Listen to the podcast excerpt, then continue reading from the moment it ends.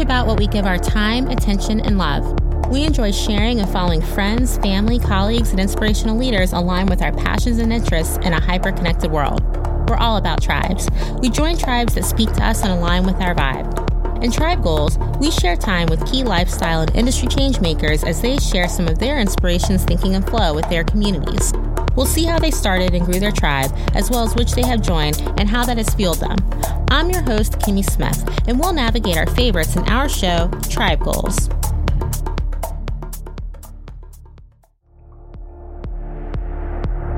On today's episode of Tribe Goals, I catch up with D Nice in between sound checks for his performance with Mary J. Blige at the Apollo Theater.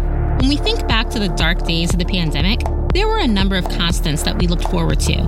Thanking our healthcare workers at 7 p.m., embracing hobbies that we didn't know that we had, and heading to the biggest global couch party that happened every night for hours on end at Club Quarantine.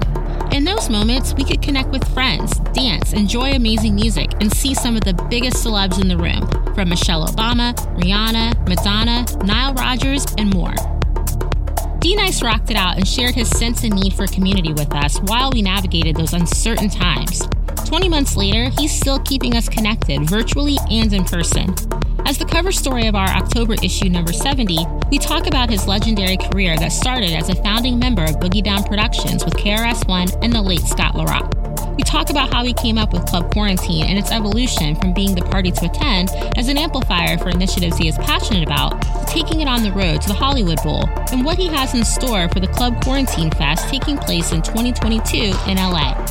We also talk about the brand, how he picks his projects, the full circle moments that music has created in his life, and maintaining the power of connection within this community.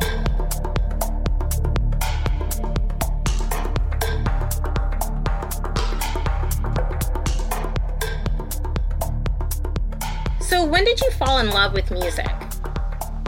Um, I fell in, in, love with music when I was uh, around, I'll say around six or seven years old. Uh, I, I, remember, you know, where, where, I grew up in the Bronx. My my aunt, both of my aunts, like they used to collect a bunch of records, and it's so crazy because like they the artists that they would collect would be like Melba Moore mm-hmm. and Diana Ross and like you know Earth, Wind and Fire. Yep. I mean, I'm not. I mean, obviously, you know, I'm not lying that that was the thing in like yep. the '70s.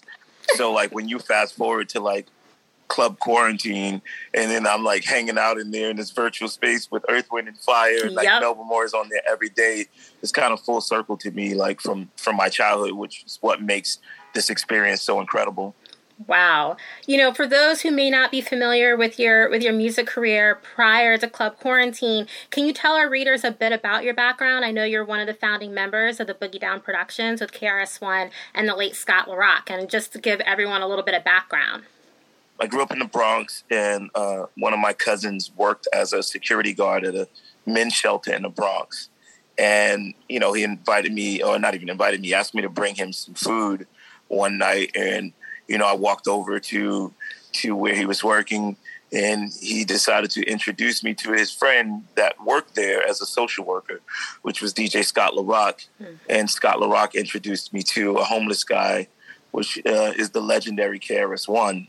And from the first meeting, you know, I was 15, and Scott looked at me and I don't know, he must have just felt this energy. You know, he immediately said, "Look, you're going to be in our group." Mm-hmm. And and that's how I, you know, became a part of the Boogie Down Productions crew. Mm. That's amazing. And you know, when I think back to last year, which literally feels like seven years ago, um, we were all kind of in this gut check gut check moment. Um, from a magazine perspective, we literally shot our last in person shoot two days before New York went into lockdown, um, and then you try to figure out well how are we going to still do what we do and still produce everything. And one of my makeup artists, who's a huge fan of yours, was like, "Kimmy, you should listen to this guy. He has this great music." And I was like, "Wait, I know who that is." And I'm like, "He's he's doing this club quarantine. How did this come about?" Because it was like the mental and musical health that we needed to get us through what we didn't even realize how much time we'd be going through. So, like, uh, the thing about Club Quarantine that's that's special is that it was birthed out of the same fear that everyone was experiencing. You know, like I was mm-hmm. quarantined at home alone in Los Angeles, and you know, like I was gearing up for a tour with Jill Scott. You know, I was locked in for like ten dates on her tour. Mm-hmm. And when when we were forced to quarantine, what was difficult about it that other people experienced as well was that none of us were prepared for this, Yeah. including myself. So when the quarantine hit, and then I had to send back deposits because they were canceling the festivals, they Mm. were canceling Essence Fest, they were canceling, you know, uh, Miami Music Week, which I had gigs there. Yeah. I had South by Southwest gigs. So a lot of those, not I mean, not even a lot of them, all of those gigs, I had to send the money back, and I Mm. was sitting at home, like stressed out, you know, like everyone, like yep. you know, like because I have friends that work with the former administration, they kept saying this thing is going to go on longer than two weeks, man, and, Mm. and you should prepare yourself. And I just didn't understand how do you prepare to not work for a year and a half, you know, a year, uh, Mhm. and that was difficult. So CQ was birthed out of the the, the sadness and and having a desire to still feel connected to people. And when I started playing music, I wasn't even DJing. Like initially, I was just playing music and sharing stories. Mhm. And I, I, I started noticing the numbers rise on my account. You know, from you know one day it was 240 people in there, and the next day, you know, there were 800 people in there. And then the third day, I did like a marathon set with like 2,000 people Mhm. and I, I just saw that it was um, initially it was a very selfish thing. It was me trying to find ways to stay connected. Yep. But by the second day, as I was reading the comments, I knew that it was actually helping people feel connected, and I just you know I just wanted to continue doing it to keep people inspired. How is that to, you know, speaking back to like you said, it's the music that you love playing and I grew I was born in 1979. So I grew up, you know, with tons of different music that you're playing and I, it reminds me of like cleaning the house before Soul Train with my mom and my sister and all these different things. How was it to run the hottest global couch party that Oh, like know, ever existed? It literally was the hottest couch party. Like, um, I mean, it, there was. I mean, there were times when I really didn't look at it that way. Mhm. It was one of our our buddies, uh, Donnie Wahlberg. Like every day, Mhm. Donnie would say to me, like, "Dude, I don't think you understand what's happening," and I didn't because remember, I was home alone. Well, that's true, yeah. Music.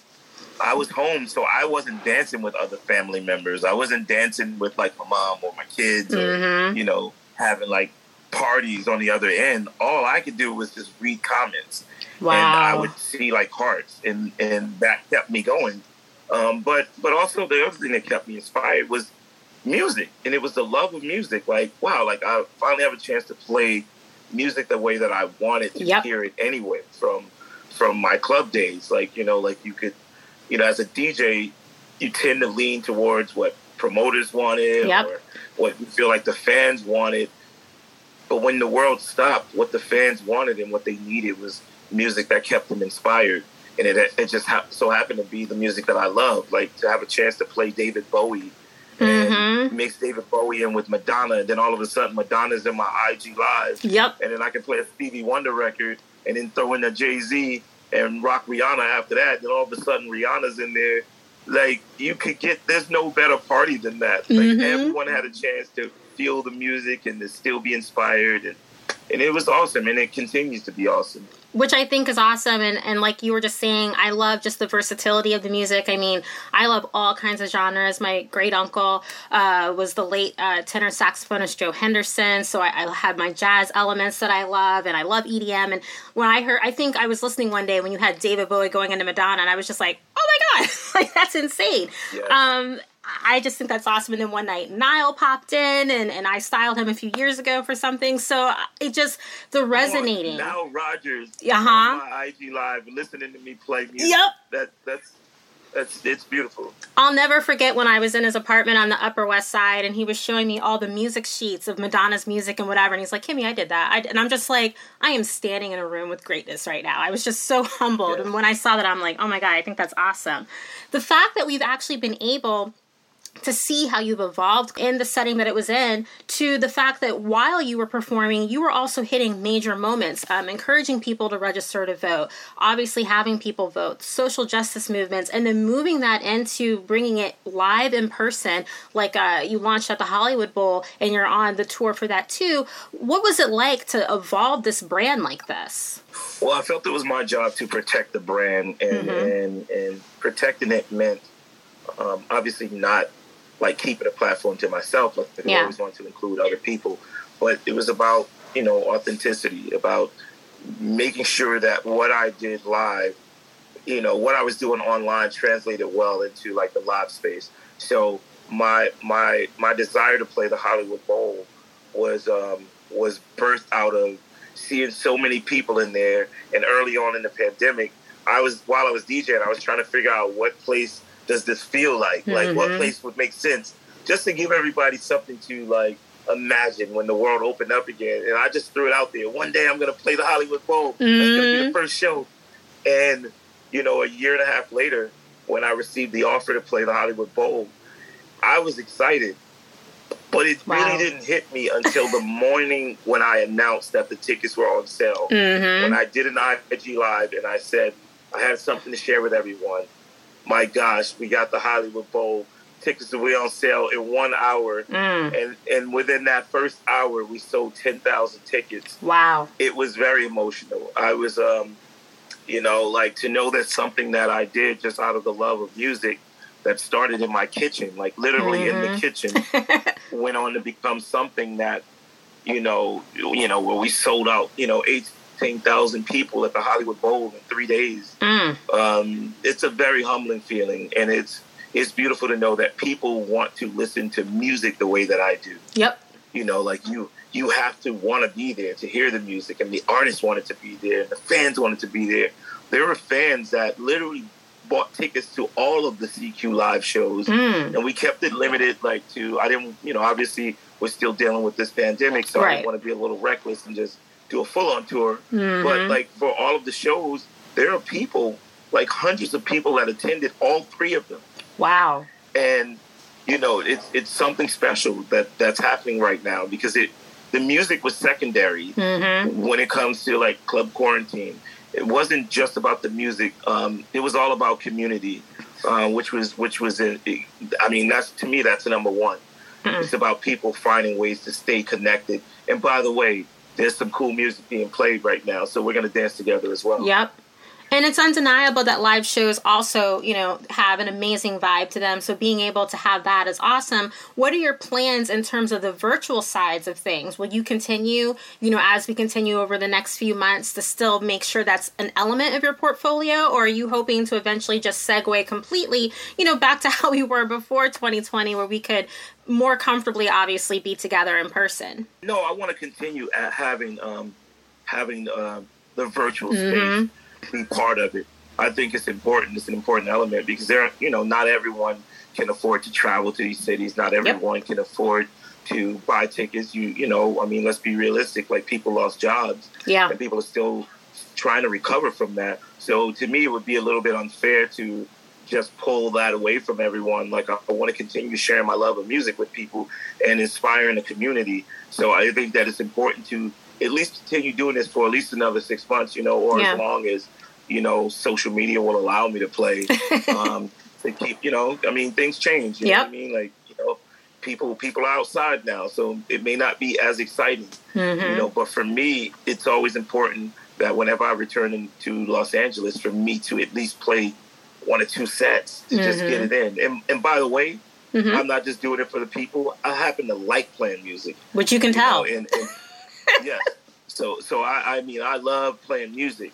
So if i can share music you know when i log on and and there are like 30,000 people at the end of the set or 50,000 people at the end of the set listening to me play music that means there are people that still that there's still a need. And there's a, mm-hmm. there's a desire to want to hear music that way. And i you know i just want to be one of the people to continue doing it and keeping people inspired You know, I love music festivals. I was glad that Governor's Ball and uh, Electric Zoo came back here in New York, which was great. Do you envision CQ having like a physical festival? oh no no no it's not even about envisioning it it's actually happening Oh, okay. I was like, what to say? I'm like, Right I would now. totally do that. No, wow. no, it's happening. It's happening August of 2022. Okay. So Oh. we're we're literally we're literally in the in the planning stages right now, selecting the artists Mhm. that um that I want to perform with, and um yes, it's that's happening. That's This summer 20 exciting. or- or not even just summer, August of 2022. The Oh. festival happens Okay. Los Angeles. Wow. Yes, yes, yes. That's exciting. Yeah, that, that's oh my god! So earlier this year, you dropped "No Plans for Love" with Ne-Yo and Kent Jones. How was that in releasing that single? And are you working on an album? You know, doing that song remotely with Kent and um, and Ne-Yo was was was was interesting. You know, like I wasn't in the studio with Ne-Yo when when he recorded um, his vocals. It mm-hmm. was almost it was like once we were done with like the demo of the song, and and I by the time I heard it, it was almost like a oh by the way Ne-Yo cut the song, and then I listened mm. to it and I was just excited about it.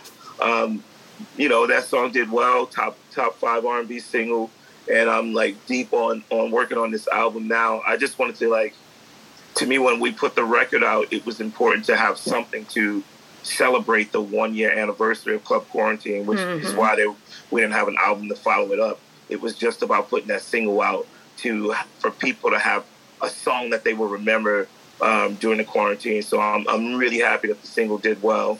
Yeah, and uh, and I'm looking forward to completing this project. Hmm.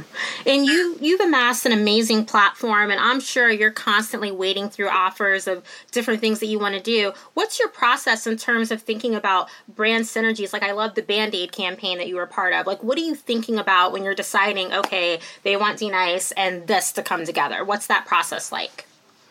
Well, like everything that I've done, it, you know, it was important for for the synergy to be there, but like also for it to I have to be mindful of a couple of things, right? So, mm-hmm. one, I am I'm not just a DJ that's happening right now. I yeah. do have history. Yep. And I have to be respectful of my history. So everything that I participate in, also, you know, you wanted to resonate with with a younger generation, mm-hmm. but I also have to be mindful that I'm respectful of the legacy that was already built and the people that that that listened to my music back in the day that are still yep. jamming to what I'm doing now. So working. I think the first the first project that I worked on during during the um, during the quarantine was uh, Apple. It was an Apple mm-hmm. commercial, and that was great because it had like Oprah and had all these different celebrities in there.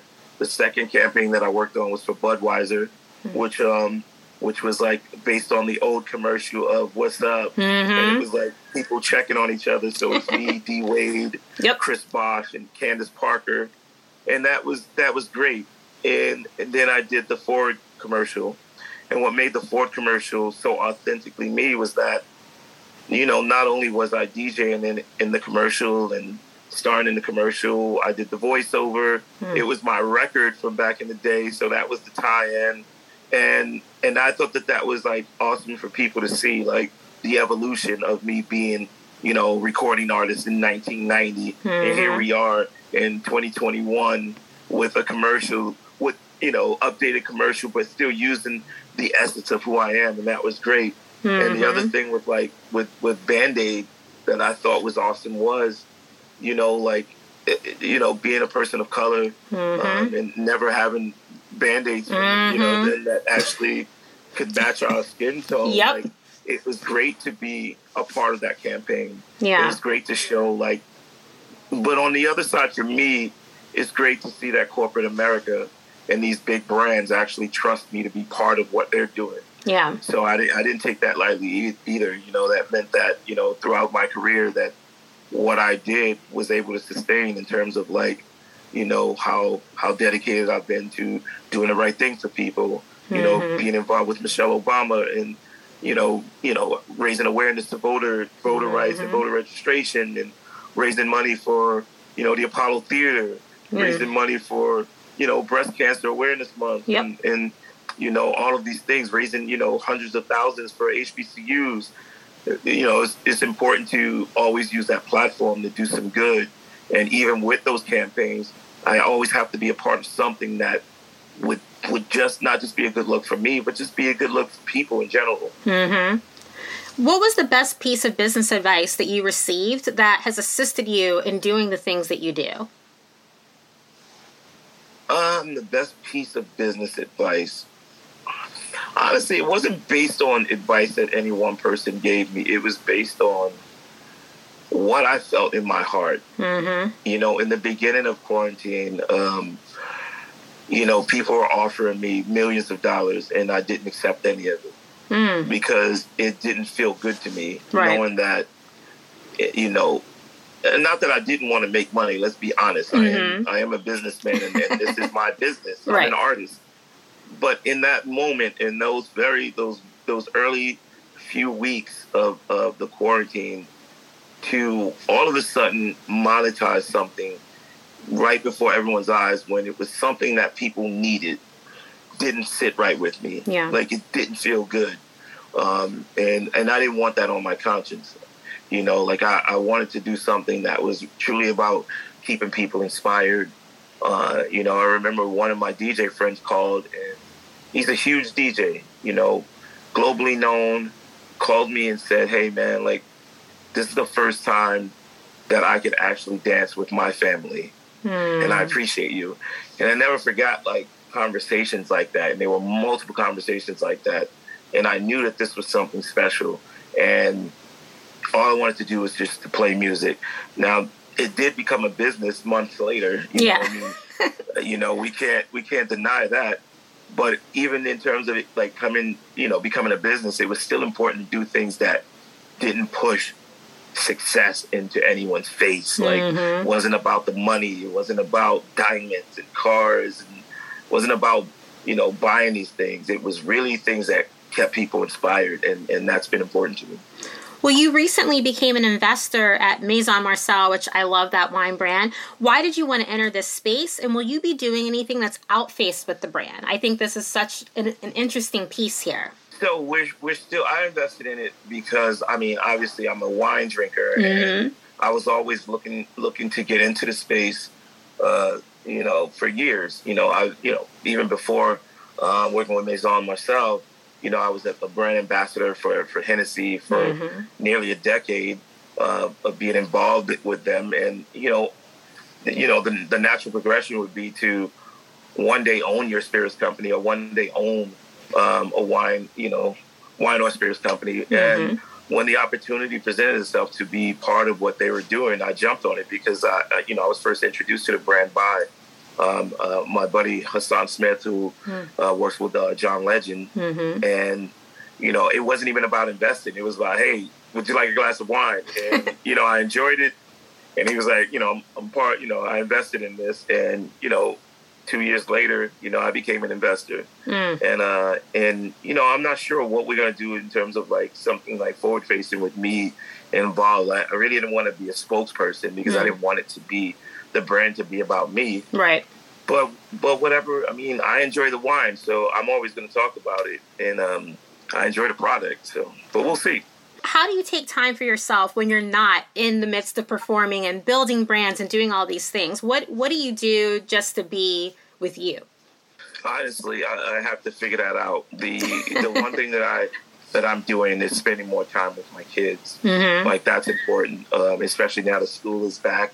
Um, and you know, I have two daughters. Well, one graduated law school, hmm. but I have a young, I have a young daughter. She's uh, in the fourth grade, so that's oh, important. Yeah. But other than that, like, listen, I really enjoy. Like, people think that I'm exhausted, and there are times that I really am, or mm-hmm. you know, but I don't feel burnt out because I truly love what I do. Mm. And what do you want your legacy to be? I mean, I was just looking at the amount of awards you've received over the past few months with ASCAP Voice of the Culture Award and, and BET and the NAACP Image Awards. What do you want your legacy to be when people are thinking about what you've been doing? Um, man, that's a tough one. Yeah. um, you know, like I, I, really like when when I think about it, I, I just want people to know that it's okay to be a nice guy, no pun intended. Like mm. it's okay to be kind, kind to people. You know what what's happened in my life throughout my entire career wasn't solely based on talent. It was it was based on being kind to people mm-hmm. and and being there for people. So when you think about Club Quarantine, none of this happens overnight. Mm-hmm. You're talking about 35 years of relationships in the music industry. Mm. You know, there Michelle Obama wasn't on my IG because hey, I heard D-Nice was DJing. Mm-hmm. You know, that was because I made a phone call, and the only reason why I can make that phone call was because I've worked with them and I've been kind to people. Yep. And in that moment, you know, that was like the first time that I recognized that so many people came to something that I was doing because for decades I was always there doing things for them. So mm-hmm. to me, it's like it's important to to put a little light on the kindness, just mm-hmm. being kind to each other. And hopefully that will be part of my legacy. And the last question every time we talk to trailblazers, that people who are making headway in, in their industry and, and those that people look up to, we like asking them who are three people, whether you know them or you don't know them, but you follow them, who have influenced you to be where you are today? So, three people. The yes. first person would be Dr. Martin Luther King. Mm. Um, you know, for obvious reasons, the way that he was able to. I mean, he was he was all about. I mean, obviously, he was black and dealing with you know, um, the plight of black people. Mm-hmm. But it was also important for him to um, represent, you know, just human beings, period. Um, and uh, so that's always been like an important part of like growing up for me. Mm-hmm. The second person would be Stevie Wonder. Mm. Uh, Stevie Wonder, his music, the storytelling in his music, and um, the feeling of his music uh, has always been a, an important part of me um, growing up and mm-hmm. including in my sets right now. Yeah. So like even knowing Stevie and you know having dinner with him and you know um, it has has been like one of the highlights of my career. And then the third person would be uh, Barack Obama, mm. um, and and I would select Barack because from the time from the moment that I met him, you know, I, will share a story. Like one day I was DJing um, an event that he was hosting.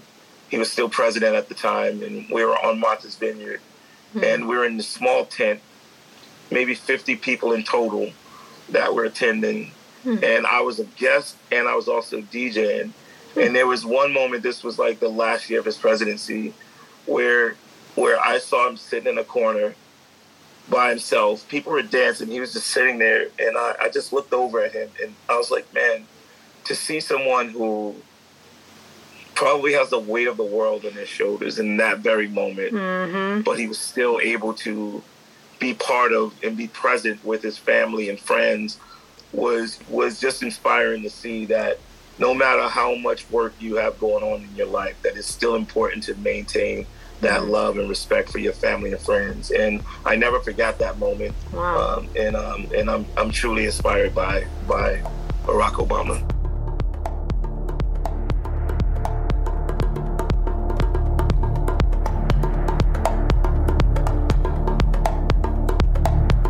Know that you're energized from the insights on today's episode of Tribe Goals. Tribe Goals is a member of the multimedia podcast network Athleisure Studio, part of Athleisure Media and Athleisure Mag. Make sure to follow us and to leave a review on your favorite podcast platform, including Apple Podcasts, Spotify, Google Play, SoundCloud, Himalaya, and Stitcher Premium. Visit us at athleisurestudio.com backslash tribe goals. Then follow us on Instagram at tribe.goals to see new episodes of Tribe Goals, as well as to see what other shows we have launched throughout our network. Tribe Goals is hosted by me, Kimmy Smith, and is executive produced by Paul Farkas and myself. Our theme music, Rough and Deep, is performed by Jurglin. I'll be back with our next Tribe Goals guest.